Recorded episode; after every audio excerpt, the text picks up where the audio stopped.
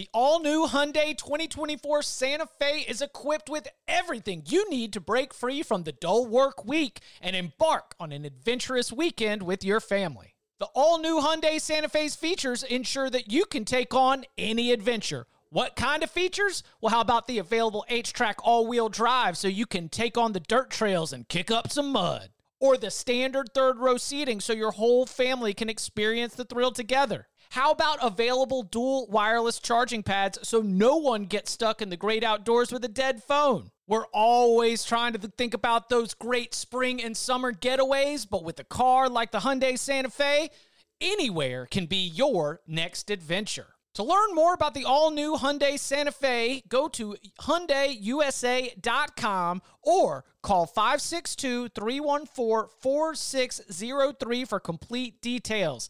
Learn more about the all-new Hyundai Santa Fe at hyundaiusa.com or call 562-314-4603 for complete details. So I'm a father of one. I gotta find a babysitter. I found care.com and I was blown away. Through the platform, I was able to find local and experienced candidates along with their reviews and rates, which were way more affordable than I anticipated. Care.com really put me at ease knowing that they were all required to go through a background check.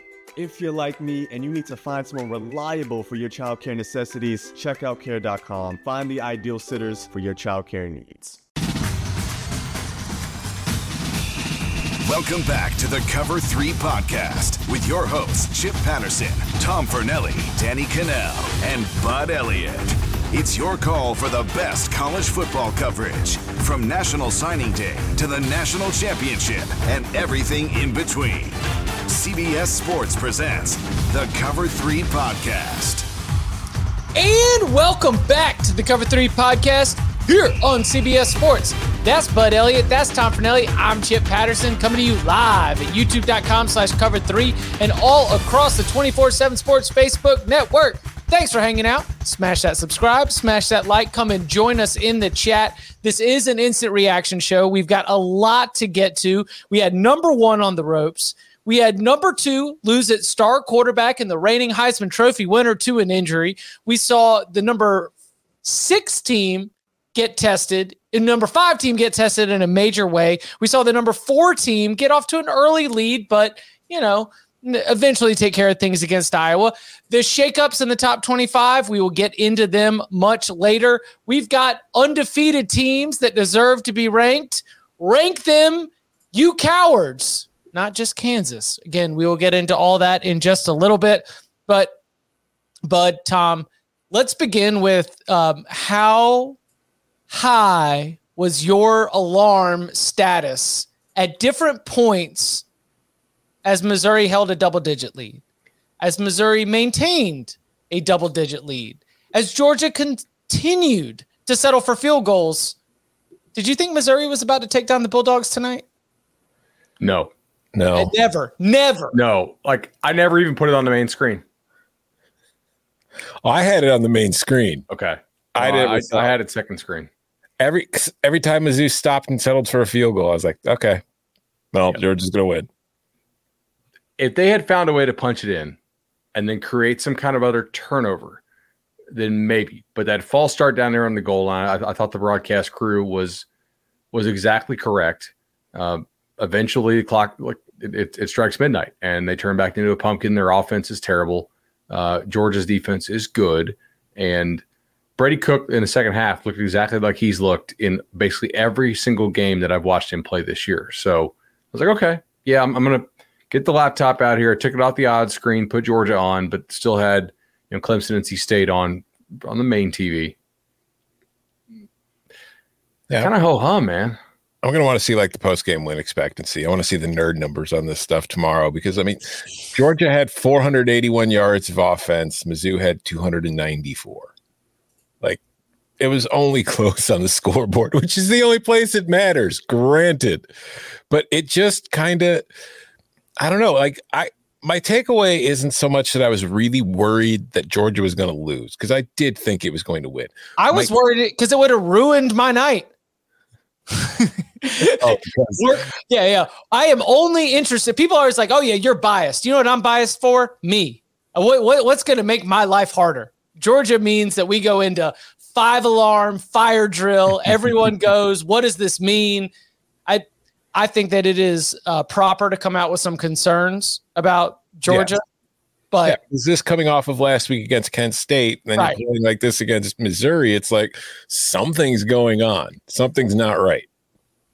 Didn't uh, didn't Georgia struggle with Missouri's defensive line last year at times? Like they they, they still killed them, but it was just didn't they they have some struggles? It's like, damn, that was actually kind of competitive. And do not remember. Uh, I I'm trying to remember. Obviously, I I had UGA, so you know I I, I read that game wrong, but like Missouri played hard. Georgia did not seem to have that same level of like Georgia energy through parts of the first half. I thought Cole Cubelic did a nice job of pointing out that they they basically went to a bunch of more like you know power counter stuff as opposed to their zone stuff as far as in the run game. In the second half, Missouri was shooting gaps and they weren't able to do that quite quite as well. But you're not going to beat Georgia. What do they have? Five field goals and one touchdown. That's just not going to work. You so got you got to find the end zone is the blueprint coming together on how to beat Georgia? Like in terms of like blitzing Stetson Bennett, in terms of like trying to figure out what Missouri did well that you might be able to replicate because not every quarterback that they face is going to be Brady Cook. Not every offense they face is going to be as ineffective in terms of punching it in and getting touchdowns instead of settling for field goals.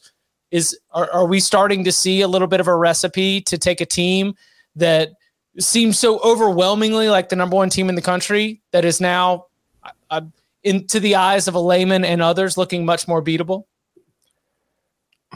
I think the concern for me is like that first game against Oregon, there were a lot of really big explosive passing plays, and we saw some more of that in the next week. Those have kind of disappeared.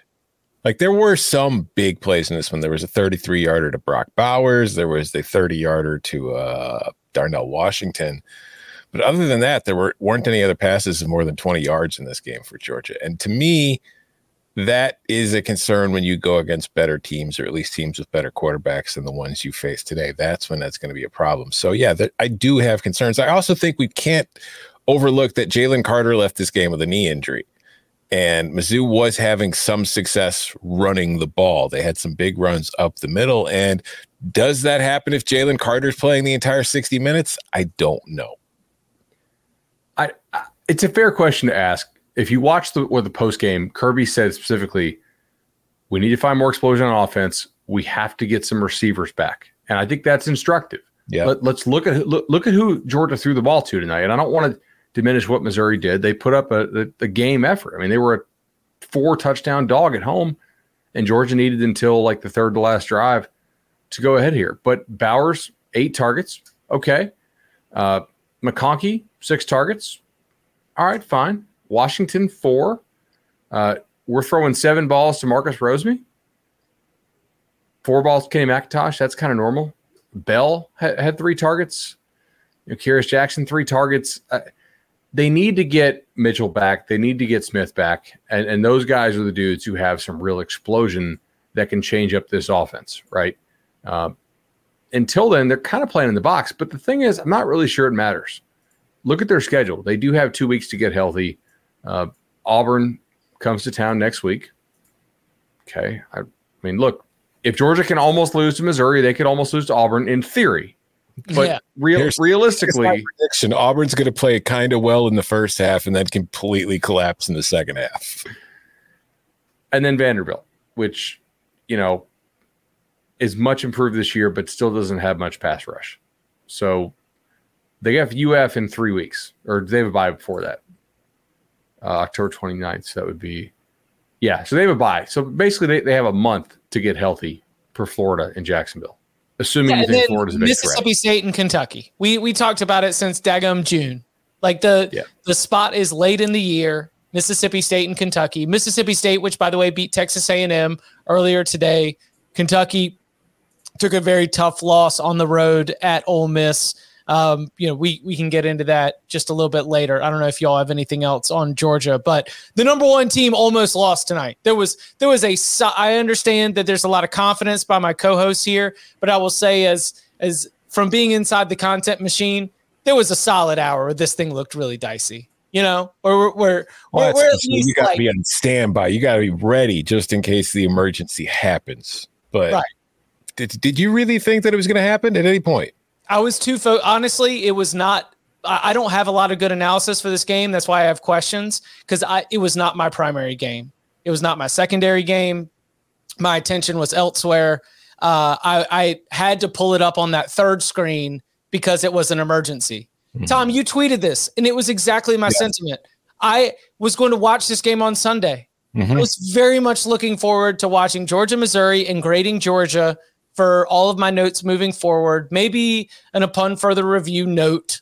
I, I did not expect to have to break this game down or write anything in tomorrow's top 25 today other than the Bulldogs will maintain number one after an XX to XX win against Missouri. So, yeah, I I will look I, I look forward to my own uh, thoughts on this one, but Shout out to Missouri's kicker, by the way. I mean, like Missouri only got in the red zone twice. Yeah. All right. They the, the, the kicker from Missouri had a 49, a 52, and a 56 yard field goal. Like pretty good. Now he could have had a field goal last week, which could have helped them actually uh, get, get an SEC win. But Save it. He was saving it for when it mattered. Leave some gas in the tank. so as as we look at uh, Missouri, which uh, as we look at Georgia able to uh, secure the win at Missouri, we also had Alabama on the road at Arkansas, which jumped out to a very impressive lead, seemed to be cruising. And Then we lose Bryce Young to a little bit of a shoulder injury. Now, what did we see from Bryce Young? He came back out from the locker room. He was throwing on the sideline. And what we see from Nick Saban in the postgame says, you know, it is a sprain. Uh, he's going to be day to day. He has had issues like this before, according to Saban, and he has bounced back from them in a few days. But again, our reigning Heisman Trophy winner, Bryce Young, is now currently dealing with an injury. Now, after he went out, we saw this Alabama team basically go to super heavy, heavy run game. Jahmyr Gibbs had a bunch of explosive runs against this Arkansas defense. I don't know. I, it's it's hard to come out from Alabama's win against Arkansas with anything other than a lot of positives for the Crimson Tide. I mean, that's not a shocking thing considering the program that has been established there. But after we had kind of wavered and waffled a little bit with this group, I I did have this one primary screen throughout the afternoon, but I I think that I came away from this uh, encouraged by the way that Alabama's offensive front got a little bit of a push, created those open lanes, and you know Jahmyr Gibbs was able to uh, to help them ice this thing in the second half. So, what do we think, and uh, how how much is your concern regarding Bryce Young and this injury? I don't think it's a serious injury. I do think it's a concern because if he couldn't play in this game, that means there's a chance he won't play in the next game, and that's Texas A&M. And I mean, Texas A&M. I'm sure we'll be talking about their offense at some point in the next hour, the way they look today. But defensively, they're still pretty solid. And I think you know you don't have Bryce Young, that impacts Alabama's ceiling. But before he got hurt, like. I thought this was going to be a very good day for Alabama because the one thing when we were talking about, like, you, know, we had Arkansas on the lock unity. I was taking Arkansas on HQ all week to cover the spread because Alabama struggles on the road. And I was talking about the fact that there were no, there wasn't, they weren't nearly as explosive in the passing game as they had been in the last few years.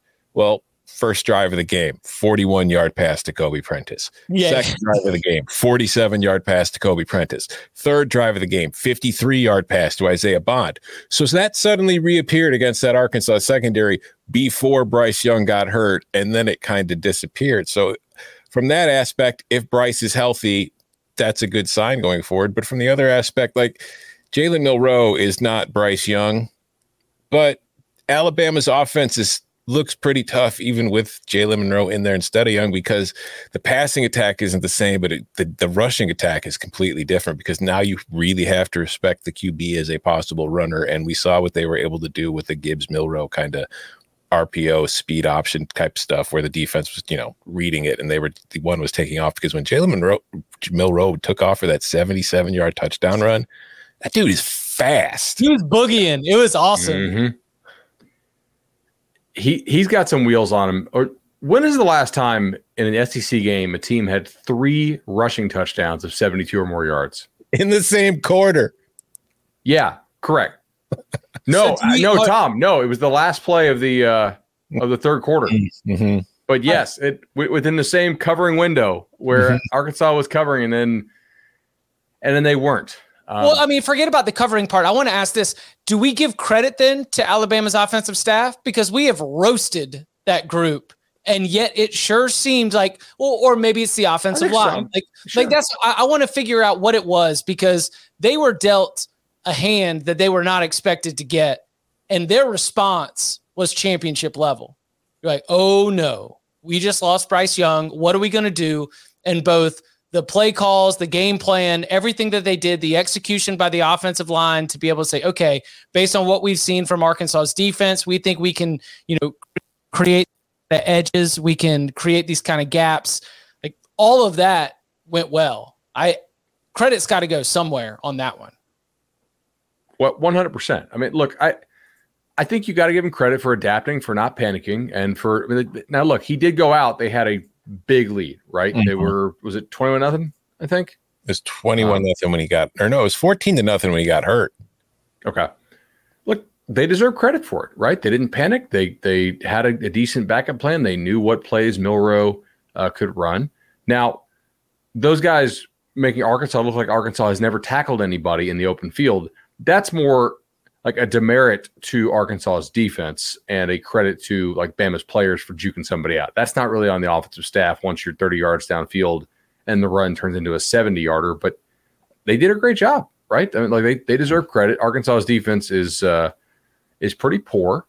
And I I not from a winning the game standpoint, but from a like covering the game standpoint, Pittman two weeks in a row, man. The Oh, the, the idea. you're not if you're not a coordinator, oh, yeah, you need to manage the game better than that. about that because it's just for listeners who didn't understand, um, Arkansas scored third quarter, made it, you know, they were down 28 to nothing. 20, they scored before halftime, made it 28 17. They come out in the third quarter, they score again, they make it 28 14.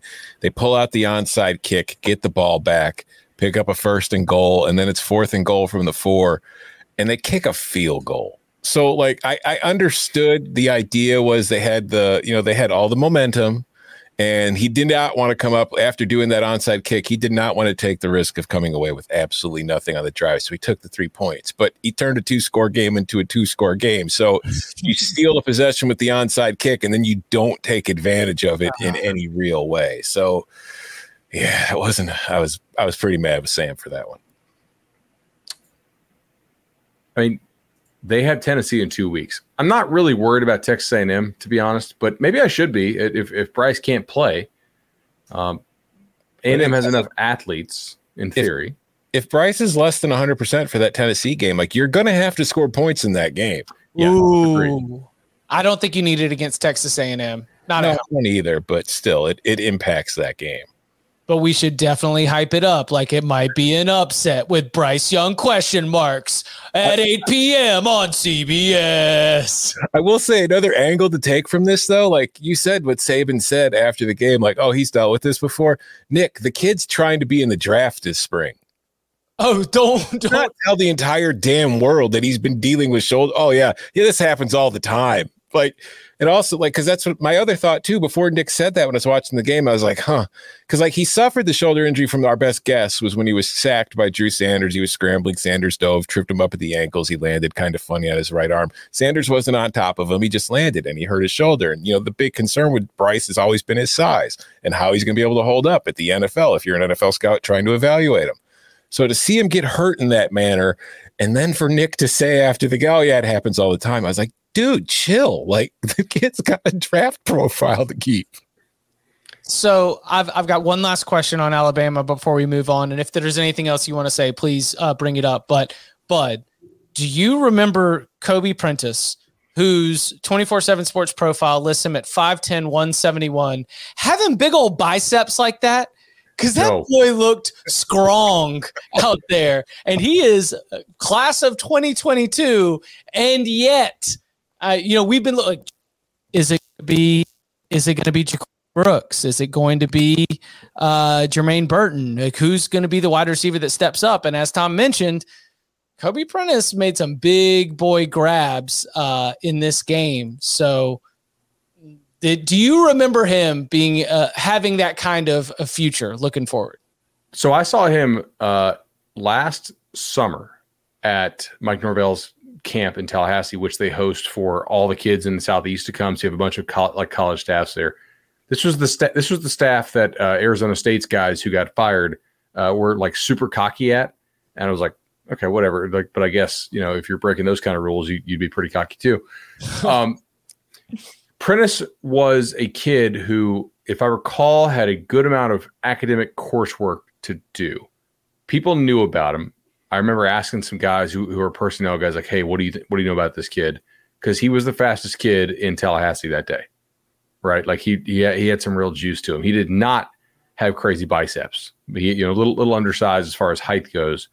Um, but he looked really good. I remember all like all the coaches went over and watched him do like, like the three cone thing after because there's an app they use. You can kind of see what, what the kid ran and, and it was on grass, but it, it was a pretty good time relative to everybody else at the camp. However, I will say, I think anybody that you line up over the kid trying to cover him today probably has a similar result for Alabama. We, we talked about Arkansas's defensive injuries, and they got Shuler back, which was helpful, but then they lost another guy, and the, the Catalon is is for the year, right? So, yep, uh, just very tough there, and I'm not sure which other teams will take advantage of that, but Bama is one of those teams that did take advantage of that. So. You know, speaking of Alabama receivers, we're talking about Georgia needing some receivers back. Jermaine Burton, three targets, one catch, 14 yards. Just saying. It's not it's not clicking yet. Grass yeah. ain't always greener, I guess. No, I thought I thought that the the resting theory there is that like I I I root I have no um, personal insight on Jermaine Burton, but he was thinking it wasn't clicking at Georgia. If it's not clicking at Alabama, I don't, I don't know. You want to go try somewhere else? What's the Raylan Givens quote? What is it? Anybody, I can't say it on the show. But if if you run into an a hole in the morning, you ran into an a hole. If you've been running into a holes all day, you're the a hole. Oh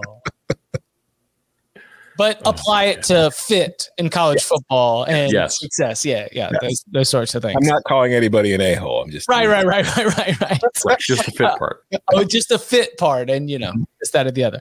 Top ten matchup in Death Valley. Clemson ends up as a winner, thirty to twenty against NC State. To me, the the big standout is probably probably Clemson's defense. Uh, it seemed as though they were we, we will get to Oklahoma here shortly. But it seemed like Clemson's defense was well coached. It seemed like even with Bryan Bresee out, Wes Goodwin and that defensive staff had that group dialed into what NC State wants to do. Now, does that provide frustration for Wolfpack listeners who have been maybe wringing their hands over this NC State offense and sort of the way they go about their business? Sure. Devin Leary made some great throws. But in general, the offense was not effective. They traded a lot of field goals early on in the game, but for the most part, uh, NC State found itself running up against a Clemson defense that, even still shorthanded in the d- defensive backfield, was just getting a lot of push with Tyler Davis. KJ Henry was all over the place. Um, curious to hear y'all's thoughts on what the big takeaways are from. I I think a top ten matchup that delivered. Like ultimately, you walk away from that and you're like, NC State is not fraudulent, but Clemson clearly is the better team. And I, I thought that they took some big strides in the last two weeks. Clemson wins high scoring against Wake Forest. Clemson wins low scoring grinder, but it goes over against NC State. So NC State had 12 rushes by their running backs for 42 yards, which is just not not super effective. Uh, their longest rush on the day was was eight yards. Now Clemson was only credited with five tackles for loss and three sacks. But if you watch this game, it felt like fifty. yeah, and I think part of it was like Leary does have a big arm, and he was not able to push the ball down the field in, until the game was in the balance because Clemson had so much pressure on him. And it, like I always complain about these guys throwing so many balls to the backs because I just feel like it's not very efficient, and NC State does it way too much. But today, you kind of had to throw the ball to the backs quite a bit and to Thayer Thomas. I mean, he had what 16 targets, Yeah. and almost all of them were just like little shorties. Right, his long, long on the day was was 24 yards, uh, and especially important because Clemson really had to try to play more more two deep type stuff and let the, let the front eat because well they got uh, they got one of their kids back, but then Mukuba who had to move to safety, he gets tossed for a targeting right? Uh, and then Mickens uh, got got dinged. So Clemson was kind of walking wounded there, and still got the dub. And you know, for to go to the playoff, I think they have to be perfect. But to win the ACC, I mean, they, they look like overwhelmingly the best team in the ACC right now. So maybe I'll jinx them for next week. Who knows? Like, what's up with Leary? I just, who's your favorite receiver on this team? Yeah, I- they are. I don't, li- I don't like the scheme. They don't seem to move anybody. The pass pro is not great. I, I Leary took care of the ball really well last year. Not not as much this year, I guess. I think the pass pro is a good thing too. It's like I was, I, I think they miss Ike Ekwonu a little bit protecting him because it's like I mean I know today against Clemson that's one thing because Clemson's defensive front is pretty good, but like from what I've seen, it's just it's like like he had a lot. I feel like he had more time last year than he's had in the pocket this year without Yeah. getting pressured on his blind side. And I think again, I- Ekwonu like NC State, they have done a great job. Dave Doeren's done a great job of developing talent, but I don't think you could. I don't think NC State's at a place where it could lose like a top five left tackle in the NFL draft and just uh, we can replace that real easy. Emeka Emezie was probably underappreciated Yes. within the- the conference, even. Mhm. But what he meant to that NC State offense was huge. So, and then the reason why Thayer Thomas gets 16 targets again is because I think he's the most trustworthy receiver. You know, just in terms of getting separation, in terms of being someone who makes themselves available to be able to uh, receive passes. So it's uh, I I am impressed with what NC State did, but as we've talked about, I think on here, but Florida State and Syracuse. Florida State took a loss to Wake Forest. Syracuse uh, remains undefeated. Those are two tough games. Like just just as tough as going into Death Valley and taking a big swing at Clemson is going to be making sure that this Wolfpack team can regroup and then be able to move forward. I guess we can hit on that real quickly, Bud. Wake Clemson, um, you you were concerned. I mean, I'm not telling on you, but like off the record, you were, Yeah, I- and maybe on the record too. You were a little bit concerned about wait, uh, Florida State's ability to put pressure on Sam Hartman, and you know what that would look like in terms of the way it played out. Wake Forest wide receivers had themselves a day and played pretty well in Tallahassee. They did. Like the big thing here was just the the leverage game, right? So I think FSU only had one or two third downs that were not more than five yards, and Wake had a lot of them, so they were able to convert, you know, quite a few. Hartman's a really good player, and then you know Wake has some very good receivers. FSU had like Verse on a limited basis, no Fabian Lovett. Uh, Robert Scott didn't play; he was like not looking good at all in warm ups. That's their so they're down both their tackles and their center. They like they just they're a much improved team with the transfers in. They're a somewhat improved team with that many guys missing. So, like they have Clemson and NC State the next two weeks. I think they'll they should be big underdogs in both those games. Clemson at home at NC State. Then they get to a bye week, you know, and then I'm, I'm sure Daniel will talk about a Knowles to go. It's just they're in a rebuild, and if you don't have your dudes, you're not going to win ball games for the most part. So they're lucky, not lucky. They're fortunate to have banked those wins early in the year when they did. But Wake looked like the better team today for sure. Yeah, I didn't see a ton of this game, so I don't really have much to add. Selling a little or a lot? Shopify helps you do your thing, however you cha-ching. Shopify is the global commerce platform that helps you sell at every stage of your business. From the launch your online shop stage to the first real life store stage, all the way to the did we just hit a million orders stage. Shopify is here to help you grow. Whether you're selling scented soap or offering outdoor outfits, Shopify helps you sell everywhere. From their all in one e commerce platform to their in person POS system, wherever and whatever you're selling, Shopify's got got you covered. Shopify helps you turn browsers into buyers with the internet's best converting checkout. 15% better on average compared to other leading commerce platforms. And sell more with less effort thanks to Shopify Magic, your AI powered all star. Shopify powers 10% of all e commerce in the US. And Shopify is the global force behind Allbirds, Rothy's, and Brooklinen, and millions of other entrepreneurs of every size across 175 countries. Plus, Shopify's award winning 24 7 help is there to support your success every step of the way. Because businesses that grow, grow with Shopify. Sign up for a $1 per month trial period at shopify.com slash odyssey podcast, all lowercase. Go to shopify.com slash odyssey podcast now to grow your business, no matter what stage you're in. Shopify.com slash odyssey podcast.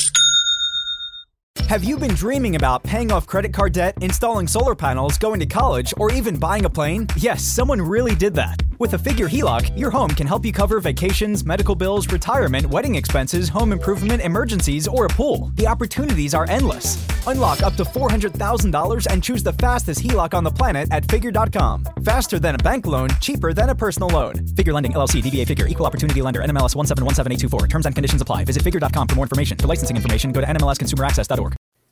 Kansas or TCU? Who you got next week? Ha! Asking me? Tom, Tom Fornelli, watch it on youtube.com slash cover three if you want to be able to get that. Oh, yeah, you got to do this one right here. Is it? Yeah, yeah, yeah, yeah. Yeah. T- So TCU TCU twenty eight to one for the Big Twelve. So I, I am absolutely I, I- I got TCU next week. Yeah, I mean, I, I I'll have to see the spread, but it's that is that the college game day is going to Lawrence for the love of God. Um, yeah, that's who would have thought that TCU Kansas would be like the Big Twelve game of the year. TCU 55, Oklahoma 24. I can't even single out the moment that Dillon Gabriel got knocked out of the game as being all that significant because TCU was putting it on that ass already. I mean, this, it, Bud, let me throw it to you first then. Like, is this, this has to be even more than you expected because you even did like TCU is dark horse, TCU is a long shot. Hey, hey, let's jump into this because it's a good price compared to what the market has. Like uh, as the numbers have continued to move, but this this feels like as much TCU. We're gonna obviously because Oklahoma fans love us. We're gonna talk about the Sooners, you know, but this feels like as much a TCU thing as it is an Oklahoma thing in terms of trying to figure out who it means more for and how do we readjust moving forward. Totally. Yeah. Like no, I did not expect TCU to win the game by by 40 or whatever they won it by. Right. I, I did not expect TCU to have 479 yards in the first half, Cooked them. which is what they had. Uh, now, I wonder if TCU was sitting there watching what Kent State tried to do, right? And be like, hey, we got some dudes here that Kent State doesn't have, which we'll give shout outs later because Kent State probably deserves one after, after that. Uh, 479 yards is insane in, in, in a half of football against Oklahoma. And I was told this offseason that Oklahoma was not going to be soft anymore. They would not get pushed around, that they would play much more fundamental defense. They weren't just going to try for the strip. You guys remember hearing about this? I I, I was going to just go through and unmute some folks that that uh, that, that talked to me a lot. Just so you could On- hear about it more, Twitter. just see, see Yeah. what you missed out on. Yeah, it exactly. Uh, here's the thing: it wasn't just all through the air. This wasn't a finesse job. They just bullied Oklahoma, right? It was Average Three- eight yards per carry. 361 yards on the ground. Now, look, they did have some long ones. They they they hit a 69 and a 67, nice, but they still consistently moved the ball on the ground whenever they wanted to, and Oklahoma's offense just isn't there to match so far. And look, when they had when they had uh, uh, Dillon Gabriel, obviously they were moving the ball better, but still, that's he was seven of 16 for 126. It's not it's not amazing. Yeah, like they, they didn't lose this game because the Dillon Gabriel got hurt. Like maybe they only lose by two scores if Dillon Gabriel is healthy. But this is like Oklahoma's got problems, like a lot of problems that are not going to be solved. And you know what? maybe some of that speaks to what Oklahoma fans were saying about the way Lincoln Riley's team was going and the roster was going, and maybe they were just a little too overzealous trying to talk themselves into how things were going to be fine with this new defense. But it is clear that the Sooners are not that good of a football team. They're not a bad team. But as far as Oklahoma is concerned, in the context of what that program has been and what that program expects to be, this looks like a very mediocre Sooners team. And it looks like a Sooners team that is not going to be winning the Big 12. It looks like a Sooners team that is not going to be reaching the Big 12 championship. It looks like TCU is a team that could reach the Big 12 championship instead. So, I mean, yeah, no, the Frogs dominated Oklahoma. They look really good. They will be ranked come tomorrow. Oklahoma will not be. And we're going to have like an Oklahoma Texas game where they aren't ranked. I think I saw earlier today for the first time since like the year before Stoops was hired. Yep. Damn. Yeah. It's been Yeah. a long time.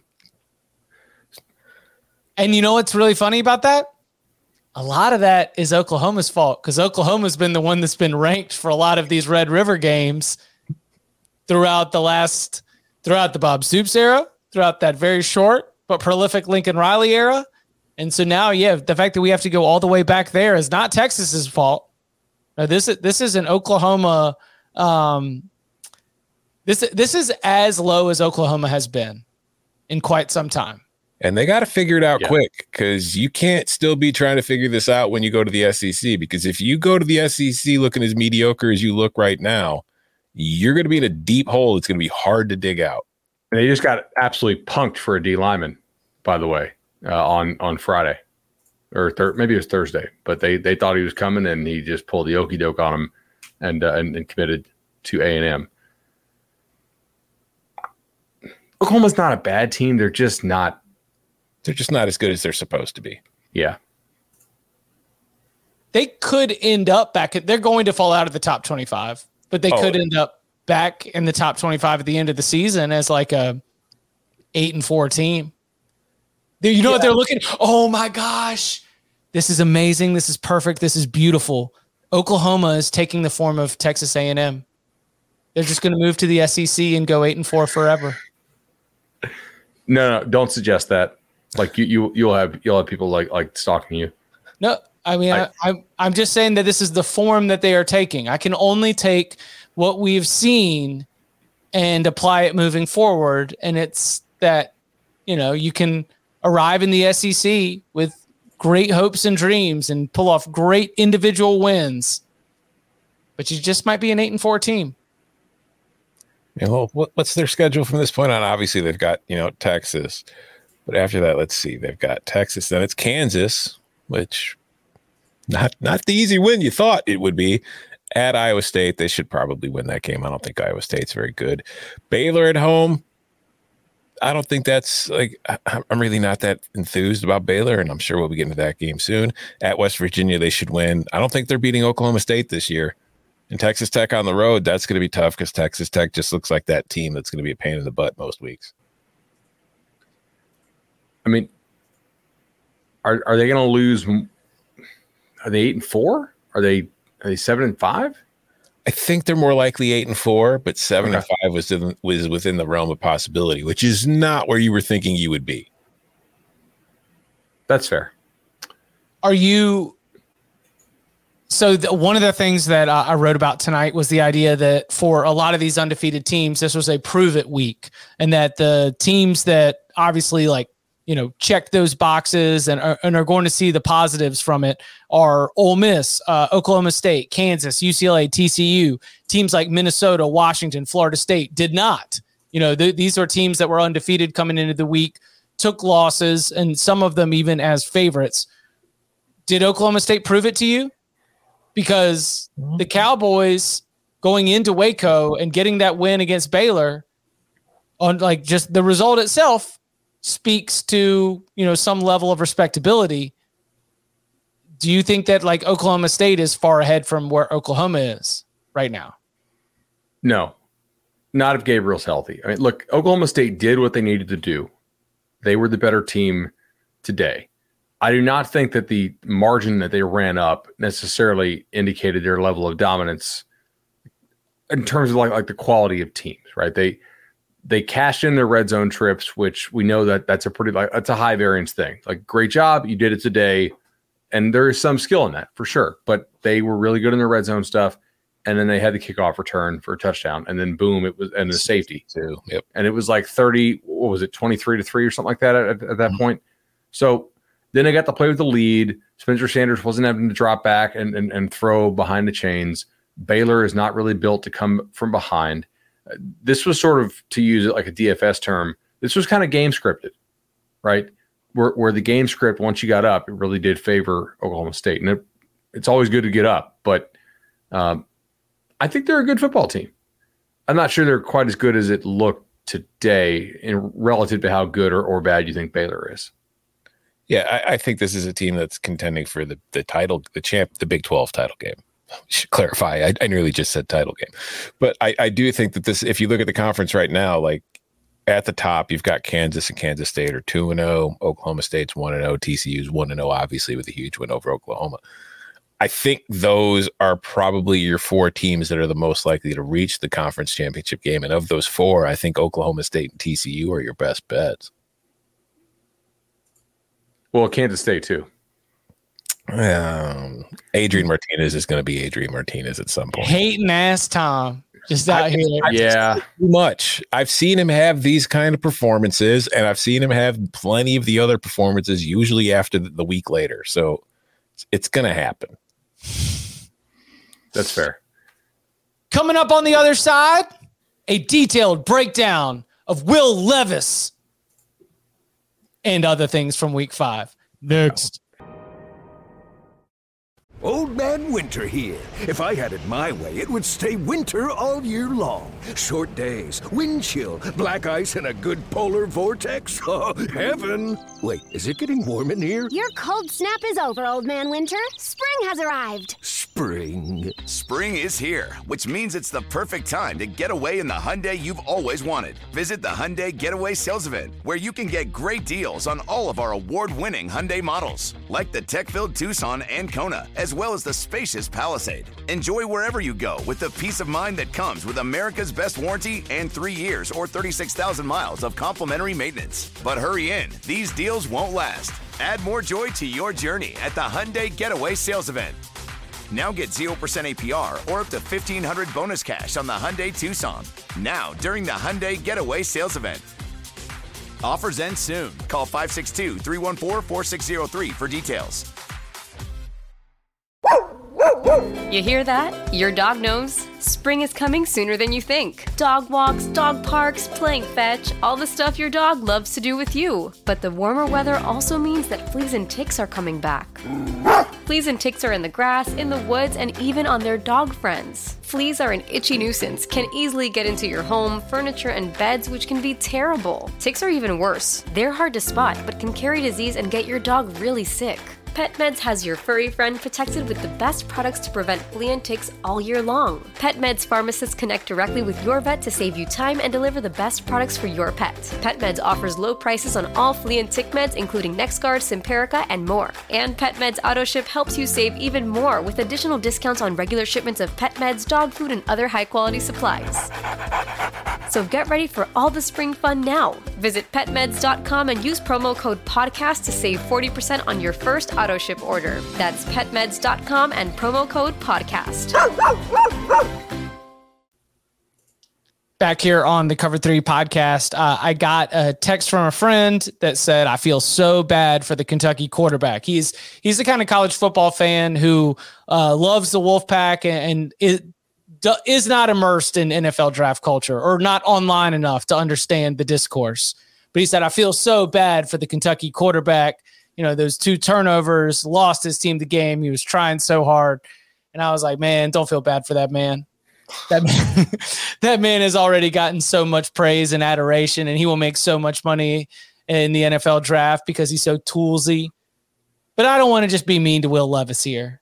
But this is a, a game that Kentucky played well enough to win. And the fact that the offense turned the ball over twice in the fourth quarter prevented the Wildcats from winning this game. I feel bad for Will Levis. You do? Yeah. Like I don't listen. He is so incredibly overhyped as a draft prospect. He's not the number one pick in the draft. He's not the best quarterback in his class. Like you said, he's a very toolsy player, which you can dream on. And people are looking for the next Josh Allen, and they think he's the most like that. I feel bad for him because he's not a bad quarterback by any stretch, and he's playing behind a terrible offensive line that is getting Fair. killed. Yes, fair. I will say he or I'm going to continue to call him talented, but not good. Like he's not actually good at college football. He's very talented. It's sort of Josh Allen. Maybe he's good. He's definitely not great, right? Today, he had 81 yards on two screen passes. Yes. Okay. As far as balls thrown beyond the line of scrimmage, which the broadcast, you could tell every time they do a Levis game, they was it McShay, I think? It would was he like they, they get somebody No, out it- there, some That was an draft SEC guy. network. That was an SEC network game. I thought. No, no, was it was definitely Blackledge because but uh, Todd did taste of the town. Yeah. Um, and he ate a bunch of catfish fillets. I had it on the Skycam feed. Y'all, y'all ever pull that one up for one of your like side screens when you can Yeah. get the Oh, yeah, sure. I love Yeah, this guy. yeah. I was I was Skycam for Kentucky Ole Miss. Like they they talk about, oh my god, like like he's such a such a big time prospect. I'm like, okay, but it doesn't actually produce at the college level. Like as far as throwing the ball beyond the line of scrimmage, it ain't there, man. It's not on target very often. Now he had a drop today for sure that hurt him, but I mean, take away those two screens, he's 18 of 22 for for a buck 40. That's terrible. I, I don't know. Uh, I just, the- I, didn't think Kentucky was the number seven team in the country. I thought it was one of the more overrated teams going into the week, and I feel like, I had him Well, 28th in my power ratings. yeah, I, yeah, and I feel like that's much more accurate because I mean, I think what we saw today was kind of what I think Kentucky is. It's not a bad team, but it's it it doesn't really do a great job at anything. Like it's pretty solid in some areas and it's weak in some areas, but there's nothing that it's great at. And I don't think the return like I I got into a lot of crap with Kentucky fans on Twitter or like on Friday because I wrote in the six pack. I took the under in this game and I wrote I says Kentucky's offense just isn't explosive. Like that was one of the reasons why I didn't I took the under.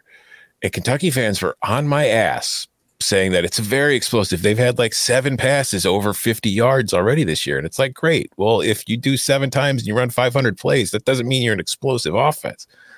But anyways, so like they were getting on me and it's like Chris Rodriguez is back. You'll see everything's gonna be fine, blah, blah, blah. Chris Rodriguez was back. He averaged 3.8 yards per carry behind a terrible offensive line. You had a couple of big plays, but overall, your explosiveness on the season, you dropped from 74th nationally at the start of the day to 92nd. Your offense didn't get any better today. It is not an explosive offense, and it is hard to score points effectively and go on the road and beat good teams playing down to down, trying to just stay on schedule the entire time, which is what you have to do. And it's why I don't think Kentucky's that good, and it kind of held fruit today.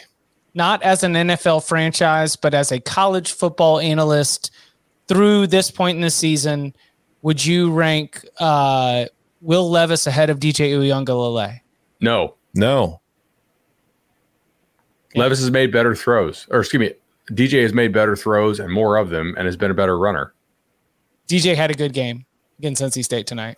DJ's playing well. He's not. he wasn't that bad against Georgia Tech. yeah, They had a bunch not- of big drops. he's not a superstar. He's not living up to the five star like top guy rep that you know he's the heir apparent to Trevor Lawrence and he's going to be the next great one. He's not living up to that, but he's playing well. He's a very he's a well above average college football quarterback. Iowa had 246 passing yards today. Is the Iowa offense fixed? Give Brian Ferentz a raise and an extension and a plaque outside. 246 passing yards against this Michigan defense in this economy. Wow. Hawkeyes. I got to watch Uh, what I say because Illinois plays Iowa next week.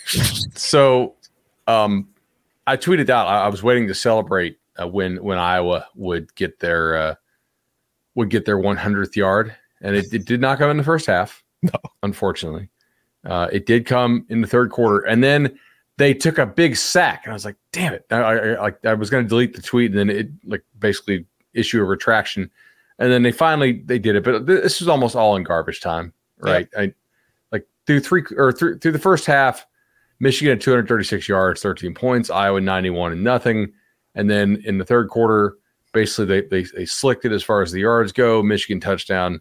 Uh, it's 20 to nothing through three quarters. Michigan is doubling up their yards, 300 to 150, and then in the fourth quarter, Michigan had 37 yards and Iowa had 126. I mean, they Iowa's offense is just really bad. Uh, JJ McCarthy took reasonable care of the football today, which was the difference because they were able to run it enough, and Iowa just couldn't do anything on offense.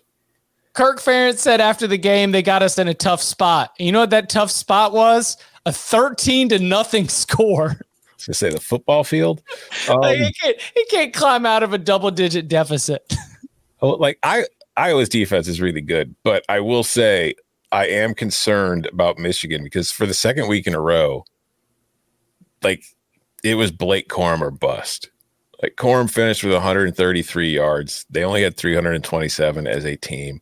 JJ McCarthy took care of the football, but he only threw for 155 yards on 24 attempts. Just that's it's they've got to get better offensively if they're even going to have a prayer of beating Ohio State. Yeah, I'm not really sure they're going to beat Ohio State. No, but the offense just doesn't look in sync, does it? it it's not crisp, especially the, the drop back stuff everything is a half count or a full count late, and it's just. Mm-hmm. It, I understand it's Iowa and, and they, they make you earn it, but Maryland did the same thing yeah, last the same way against Maryland. Yeah. yeah. I had no idea that Mo Ibrahim wasn't going to play. Did y'all? No. No. Did like Bud? Did you even have any like little birdies chirping?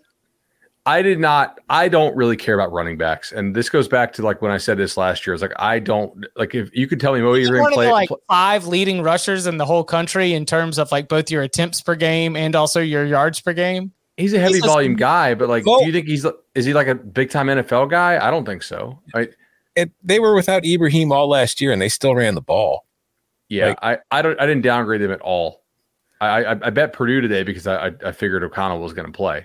Mm-hmm. But yeah. like, I to me, running backs to the power ratings, in, unless you have like an Adrian Peterson type dude, I don't think it really matters that much. Power yeah. ratings or not, Minnesota should not have lost twenty to ten to Purdue today. If Minnesota That's was true. going to be the figment that we had created around Minnesota, like was this the Wizard of Oz moment for PJ Fleck and this team this year? I mean, it's I don't want to. I, I, still think this Minnesota team is good, and like I was saying on the show the last couple weeks, sometimes it's not who you're playing; it's how you're playing. But this has happened with Minnesota before, where they've looked really good in their non-conference, and then they got into the Big Ten and experienced a little bit more trouble. But I do think that this is still a good team.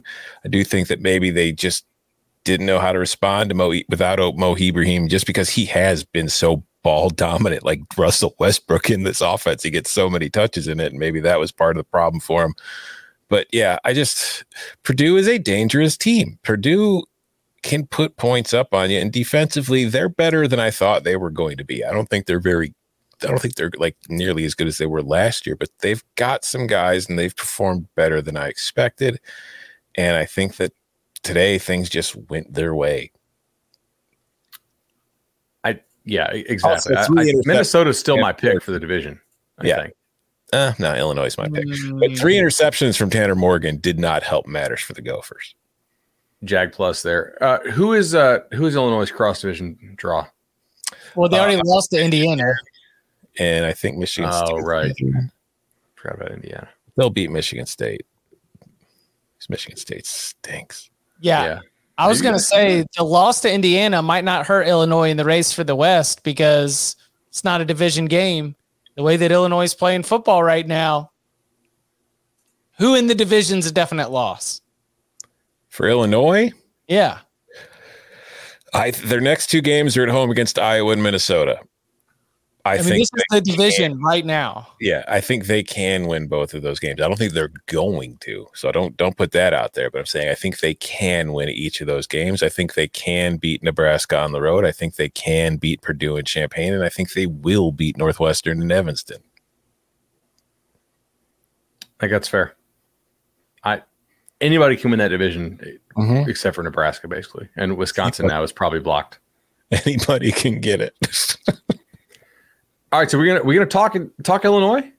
Yeah, I mean that's I was I was opening Yeah. the door, you know, like I'd, I'd like Tom. let- Let's. I want to hear because I did not get to First- watch this game. first oh first one in Madison in 20 years.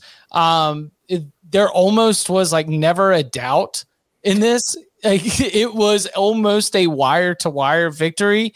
The wheels were falling off, players were getting hurt. We were muffin uh Ertz turning the ball over.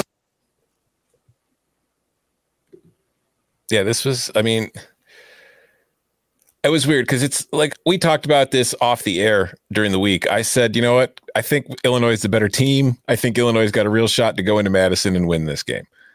But as an Illinois fan, game day comes around and I'm just sitting there like, oh God. Like like Chip, you said they haven't won there in 20 years. I'm like, we are going to get our ass kicked. and then Wisconsin comes out, first possession of the game. Graham Mertz just moves the ball right down the field, bang, bang, bang, bang, touchdown. And I'm like, ah, crap, here we go again. But from that point on, it was all Illinois. Illinois responded well to it. They went and got their own touchdown. And then the defense completely shut it down. Let's see. Wisconsin had 70, yes, 53 yards on their very first drive of the game. And they had 150, 155 yards the rest of the game from that point on. It was never really close. Illinois played well. The defense held the Badgers to two yards rushing on 24 carries. Braylon Allen had two yards on eight carries. Illinois' defense is really freaking good. They don't have a bunch of five star dudes, but they've got some talented dudes and they've got a very good scheme that they're playing that is very confusing and it's messing with other teams and it has been very effective. And I just think that with that defense, there is not a team in that division they can't beat. There's not a team on their schedule I don't think they can beat. Like Michigan, I think will beat them more, far more often than not. But I don't think it's going to be a blowout. As long as Illinois foot, their offense doesn't screw up and take care of the football, this is a team that's going to be in every single game it plays. You're muted. Ryan Walters does a really nice job with that defense. Mm-hmm. Really nice job. I, th- I thought he was good at Missouri. I thought it was Yeah. crazy that, they they went another direction. Like a what what what what good fortune for Illinois that they they were able to scoop him up. He, he's doing a great job. I, I thought he did a good job at Illinois too, or at, at Missouri. So that's awesome. Do you think Wisconsin skill guys on the outside are just nothing nothing special? Like they don't scare you? I think DK's okay. Other than that, eh, I don't really have like Keontez Lewis is a kid. He's from I think, East St. Louis. I, th- he hurt his knee. It's Okay. in the game, which I think is that sucked because he had he made a really nice catch on the sideline early in the game where he's just got his one he got the toe down. It was really very very very nice. But he hurt his knee and he missed the rest of the game. And I have suspicion he might be out for a while. He was the one that got carted off, right? Yeah, Yeah. but I think DK, I don't think DK's a dude, but I think DK is a reliable guy. They just, I don't think they have the game breaker. Gotcha. Michigan State, by the way, falls to oh. Maryland. They're Michigan 20 State stinks. Let's just, let's not beat around the bush. They're not a good football team. Defensively, they are a mess. Offensively, they don't really bring anything. It's like, I know they were great last year, but they hit a couple home Were runs. they were they great last year, or were they like a decent team that was pretty damn lucky and situationally great? They had a great running back last year who bailed them out of a lot of spots. That's true. That's Mm-hmm. that's yes, well said. Uh, I do want to see the participation report on this because Michigan State is just missing. They were missing so many guys on defense, and I didn't get to watch this, so I'm not going to comment on just how bad they are. They're obviously not good, but I'm curious, like, what is wrong with the offense now, and who actually played for them on defense? Will they be getting anybody anybody back? I don't, I don't know. Maryland at four and one. Maryland's the fourth best team in that division. It is now confirmed. They might be the third best by the time the season ends. Ooh, and you'd be putting Michigan in the well, listen, what Penn State did with Northwestern today with five turnovers. A lot of rain in that game. Lots and lots of rain. Do you buy the Clifford Hurt thing? Because that was going around gambling Twitter that, that, that- that Clifford was that Clifford was hurt. He was going to miss the game. He ended up playing. They didn't play very well. Um, I think Sean Clifford's been hurt for about 21 years right now. Dude wakes up sore. He's got an old man body. um the, bouncing all over the place here, but I want to make sure we get a couple of things uh, down, especially before we split. Auburn jumps out to a 17 to nothing lead. Mm-hmm. Oh my gosh. Is are we are we gonna hit a wouldn't it be hilarious? No, no, no, no. That's not true at all. We are gonna now see this whole thing flip on its head. Brian Kelly and LSU, which like good for LSU because honestly, to lose to this Auburn team would be a, a huge setback in terms of everything that you're, you're trying to build. You know, you're trying to get this LSU team moving forward, especially after the season opening loss in New Orleans. To to lose in this spot would reverse whatever gains that you have made since that win in since that loss in week one. So to storm back and to be able to get the win is great. But selfishly, for us, is that is that it for Bryan Harsin? Did he literally just go from a contract extension to getting fired within the context of about 45 minutes of game time? Did three quarters and a blown lead? Was that all we needed to be able to get Bryan Harsin out the paint? Is this done right now? Are we doing an emergency podcast tomorrow? It's been done since you fired since you fired the AD. Well, AJ McCarron said it won't happen till the end of the year. I mean, like what? Publicly? On slow news day with Kevin Clark. Yeah. And I texted Kevin. I said, Kev, we need more players going on your podcast and firing about their their rival rival coaches. Fantastic. Um, before we do, well, before we do the rankings, can we hit a few more? yeah, I, I need I need an answer to the question. Do you think Bryan Harsin is gone tomorrow, or do you think they I hope really are going to sit on this? I hope not. I hope- I work. That's my purely selfish answer. Yeah, I mean, it's possible because Auburn is sounds like a team's like we need to get an Auburn man in there to be the uh, the interim so we can I don't know whatever they want to do. Um, I don't know. Did you see what happened with Troy? No, I didn't. All right, It was a really so- good day. like Troy Western was was a damn good game, but so Troy kind of put it to them. They're up two touchdowns. They are just absolutely crushing the Western offensive line. Fourth and eleven on Western's like negative twenty, right? Sack. The guy throws the ball. It's like a lateral. It hits off the D lineman, deflected. The offensive lineman catches it and then runs like twenty yards for the first for the first down. Okay and then they, they hit a 50 yarder after that to cut it to seven. And then uh, Troy could not run out the clock, so they had to punt the ball away to Western, which is running. They're still running that kind of wide open, you know, air raid thing with Austin Reed, the kid they got from West Florida. And then ultimately Troy uh, gets a sack fumble to end it, which means they still only have one loss in the Sun Belt. But I was like, if these guys seriously lose on a deflection to an offensive lineman after they had the you know tip drill hail mary thing two weeks ago that that would just be that would be ridiculous um so that was wild the other one i saw today that just blew my mind did you guys watch kent state ohio I saw parts of it. I didn't see too much of it. all right if you saw any of this you probably saw a lot of holding penalties being called on kent state in fact these refs really like seeing themselves on TV, but it really wasn't TV because it was that ESPN Plus stuff. So maybe they had some family members at home watching on, on the stream. They called nine holding penalties on Kent State. Nine. Well, were they holding? look, some of them were, were legit. I, some of them were a little ticky tack. However, Kent State said, you know what? Nine holding penalties is detrimental. That's usually what holding penalties usually kill a drive. Ah, not us. Now, are we going to be taken overtime by Nathan Rourke? Yes, he's pretty good. However, we're going to throw up 759 yards on the day and still win, despite those nine holding penalties. Now, look, sometimes maybe you're getting that many yards because you have the holding penalties, right? Because you get backed up and you got more yards to go. Uh, it is hard to have 759 yards and score 31 points in an overtime game. But hey, one to zero for the, for the goal. You know, Who wins in a fight, Ryan Day or Greg Schiano? Shiano. Schiano. Yeah. Maybe that's why Ryan Day was apologizing after the game. Yeah, without a doubt. You know, Hey, you know, you know what happened? Like I've I have um on multiple occasions found myself in the position of talking my way out of getting my ass beat. this this this number right and look like this number right, I just hey listen I'm I'm good. We're good. We don't we don't need to do this. We're all good. Hey you don't you don't want to do this either you know?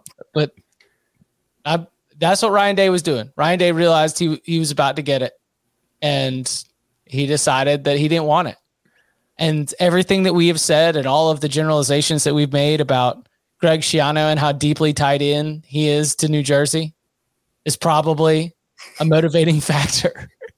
That is, I'm I'm kind of offended by that, but okay. that, that is against New Jersey. That is not against an entire culture. New Jersey, yeah, I got you. No, I got you. I, now I know where you stand, Chip. Thank you for putting that out there.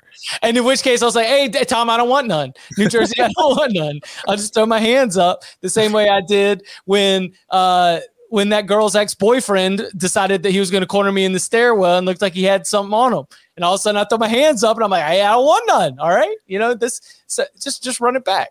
I just want to say though, the fake punt that Schiano got super pissed about. I don't think that was a play call. I think no, Ohio that was State's the punter. Just looked up and saw 40 yards of open space in front of him and said, "Oh hell yeah, I'm going to take off for a first down right here." Yes, without a doubt. Um, did you guys see the hurdle for Coastal? Yes, even though That it was that was awesome. it looked like it was like a freaking 1955 sitcom kind of broadcast quality for that game. That was that was a wild game. Oh man.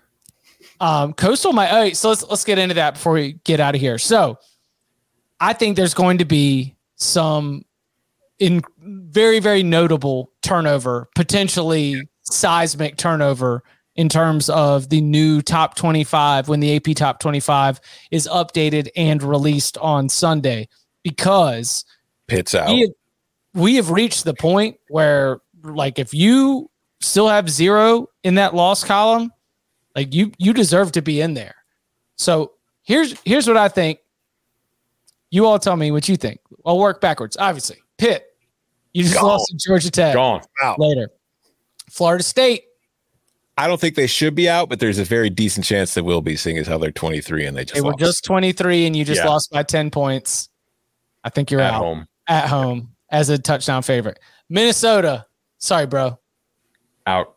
out probably yeah. arkansas Get them out. out. Oklahoma. Get them out. Get him out. What's the best win there? Texas A&M out. Gone. Yeah. Yeah. And Baylor, I think. I think Baylor hangs on. Okay.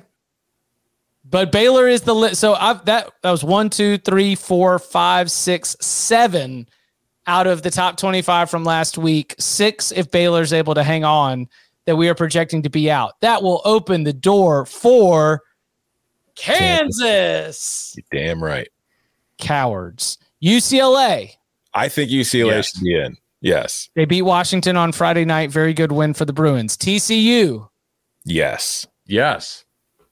Um, Syracuse wasn't ranked. I'm just pulling this up. I, I don't really look at the rankings that much. Holy cow. I don't Yeah. think Syracuse gets in. I think that Syracuse gets in because e- like the win against Wagner isn't enough to do it, but they were number 25 in the coaches poll last week. So being ranked in the coaches poll, I think plus still being undefeated at 5 and 0 might get them more of a push than they had last week. Not Oh, arguing. you knew they're going to to rank, But yeah, and What? Danny's going to. You knew they're going to rank, and Danny's going to lose his mind. LSU or Florida. LSU. Yeah. Well, LSU just secured a big giant win over Auburn, despite like Jayden Daniels being eight of 20 for 80 yards. I was going to say the SEC bias is when Mississippi State gets in. You know who needs to be ranked is Tulane. They have a road win at Kansas State. They Houston. just took their third stringer when their guy got knocked out because like Pratt's coming back apparently. So their resume is better than than some of the teams we just named, isn't it? Here's here's my question to you guys: Is Illinois ranked? No, but they're close. They show up on enough ballots that they're they're starting to sniff it. Saying four and one. All right, what about JMU? I don't think enough people realize they're in the FBS yet to be ranked. They had more vote. They had more votes last week than Coastal, and Coastal's also JMU and Coastal are both undefeated. They had more votes than UCLA and TCU last week. JMU has been more dominant, so I JMU I I think should be ranked. Like JMU would beat Kentucky if they played. I, I'd give them a 25. I mean, they deserve Yeah. it. JMU is legit, without a doubt. Unfortunately, cannot win the Sun Belt Championship ineligible this season and cannot play in a bowl game this season. Does Wazoo sneak in? Because they were receiving votes last week and they looked pretty good against Cal today. Maybe the so I think that after you get past Kansas State, which was 25 last year, they won 37 to 28 against Texas Tech. I've got them at 21 and 22, 23, 24, and 25 are kind of up for grabs. Um, Washington State could be in there, LSU could be in there, Mississippi State could be in there, JMU, Coastal Carolina, Syracuse. You've you've got a group of I think nine teams fighting for four spots uh, when it all comes down to it, and the margins will be thin so that whoever gets into those spots could find themselves in the same position that Florida State and Pitt did this past week, where well, the second that you get one loss, you're out and somebody else is in. But Okay, well, let's screw the teams that might be and let's talk about the teams that are in. Uh, as of right now, the top five teams all won. Number six, USC, is up 21 to 17 on Arizona State. Does Clemson Alabama, jumps Michigan. does Alabama or Ohio State jump Georgia? I was going to No, ask about that. no. All right, so 55 first, first place votes out of 63 for uh, Georgia last week. I think that is the split is different, but I don't think that it's enough for Georgia to lose number one. But I think what's different this week is nobody watched Georgia like kind of struggle with Kent State. Everybody was watching Georgia struggle with Mizzou. Boy, if Georgia lost number one off of I think you're going to see. I don't know if they'll lose number one, but I think you're going to see Ohio State and Alabama get a lot more into first place votes. I agree. I mean, I, I think that we could be looking at more of like a 28 16. Yeah, I don't know. I, am not doing that math right. Do it. Finish it. Come on. You're at 44. How many more? Are 44. So then that means it was 28 16 20. All right, here's a question for you. If Bryce had not gotten hurt and Bama won by the same score, yes, Bama jumped Georgia. I think so. Yeah. They were up, what, 28 to. But it was it was 14 to nothing when Bryce got hurt. Uh in Milroe's first possession, they had a pretty short field. They he handed off twice, and then he kept on a keeper and scored on the third play. So it was a three play touchdown drive. The fourth drive, the fourth touchdown was a pretty decent drive, and then that's when the right before halftime Arkansas scored, and they dominated the third quarter to make it a game again. I've got uh, Ole Miss jumping up into the top 10 after the win against Kentucky from number 14 to. How far does Kentucky fall? I've got them only down to like 12. Not far enough. I mean, it's just like in, I've got Kansas all the way crashing in at 15. I mean, the like Kansas at 15, UCLA at 16, TCU at 17, all ahead of BYU, which sort of sits tight. I've got them at 18. I think Wake Forest is going to move up a little bit, but you know, only up to 19. We're, Wait, we we're- don't. We're dealing with What- a little bit of a, a, a log jam there. This is you predicting what the voters will do, though. Correct. Not my yeah, own personal. yeah. Like Chip, Chip is smarter. Chip is smarter than than to do that. Like he knows TCU's resume is better than can or than Kentucky's resume. My ballot for the CBS Sports 131 will be sorted out uh, on Sunday. Well, it's I don't know. Mine so will mine. I didn't want you to take the heat from from the chat, thinking that like like you personally think Kentucky should only drop to twelve.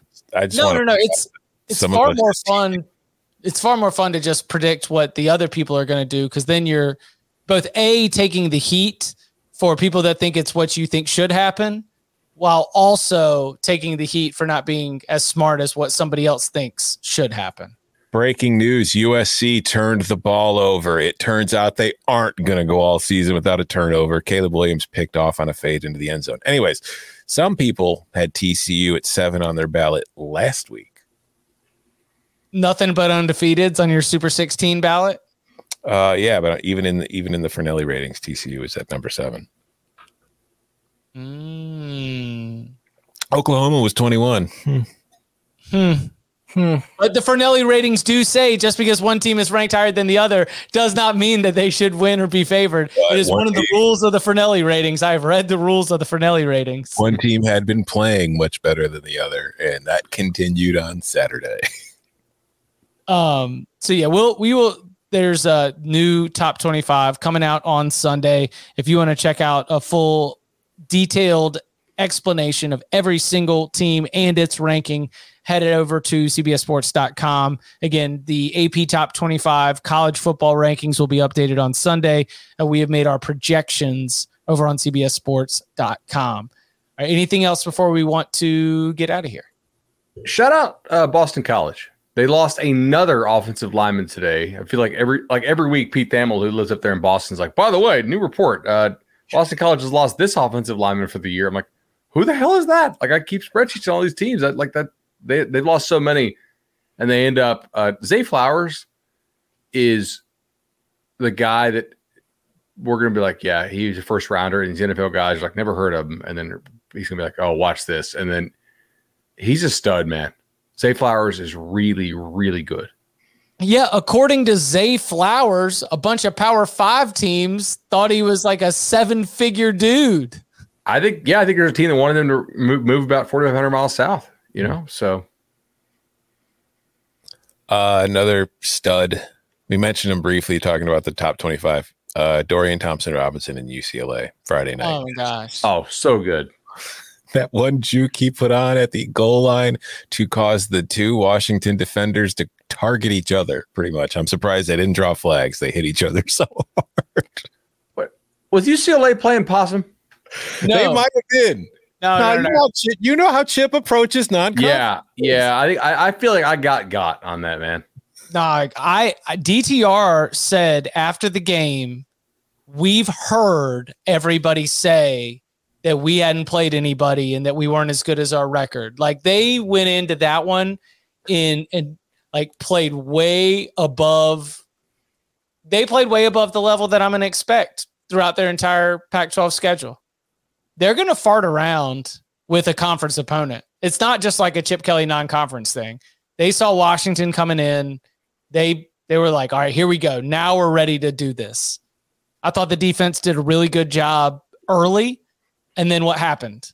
They let it go, and Washington damn near came back and like caused some problems. Mm-hmm. But that offense, as we expected, should be able to cook against everybody on the schedule. Speaking of UCLA coaches, shout out to Jim Mora Jr. and UConn for getting their second win of the season. And I believe it's their first, it was since 2019. It's the first time they've beat an FBS program. Really? Yeah. It's been a while. Weird weekend in the Mountain West when you've got Fresno losing to UConn. You've got Boise finding some life somewhere in the second half. And San Diego State went up 13 to nothing. I'm on San Diego State plus six and a half. Then the QB gets hurt. UNLV nearly blew it. Yeah. Um, do you know who might might be the best team in the Mountain West? Wyoming. Wyoming? Sa- San Jose State. Oh, okay. They they took they, they they pasted them tonight. Um, I mean, it was really not not very close. They got they got the kid from Hawaii, Chevan Cordeiro, who threw for 300 plus. They have a couple guys just from talking to people out there in the Mountain West who like they think that D line is a couple guys who will like make an NFL roster, which at the G5 level is a big deal. Matthew It's Erickson. crazy. points Oh, sorry. They're in the what what what division are they in? The the mountain or the West. The Mountain West West. They are competing against UNLV and Fresno uh, for that division. When do they play Fresno? UNLV already has two conference wins, so they are clearly out in front. Yeah, they can't. I, when I went to bed, they were losing. And as much hand wringing as we've done about Boise State, they also have two conference wins and cur- currently sit in first place. Mm-hmm. But a shout out to Matthew Erickson in the chat for pointing out that FIU also got its first FBS win since 2019 tonight, beating New Mexico State in the bottom 25 game of the century of the week. Shout out to Brandon Wise, the biggest Golden Panther of them all. I did. I did not think that was happening. By the way, like No, where, they lost by seventy something last week to a Western Kentucky team that's really nothing special, right? I mean, that was that was. Did you watch any of this? I I, I did not. no, No, there's like 55 games on a weekend, and I Yeah. actually like calculated it that I actually can watch about 20. Like I think I said like 20 to 22 is what I can like actually dial into and feel like I am consuming enough of to say I watched that game. Is it like Parker and the boys are out of town, so I was like, okay, I can do all of the screens and like flex this thing out as megacast as possible and I kept note of it. I was like, how many games can I really like watch watch? So I did that didn't make the cut for the top 21 or 22 for me. Chip, I don't know if it makes a cut for the top 121, man. like, it's That, that that's one to that's one to scan uh, a little bit later. All right, so we as as we uh, as we sign off, it does. Let's see, USC 21, Arizona State 17. Midway through the third quarter, we've reached about halftime. Oregon is up 24 to three against kicking Stanford. If anything uh, notable happens in that, we will tackle it in the Upon Further Review edition on Monday. And you can follow him on Twitter at Bud Elliott3. You can follow him at Tom Fornelli. You follow me at Chip underscore Patterson. Gentlemen, thank you very much. thank you.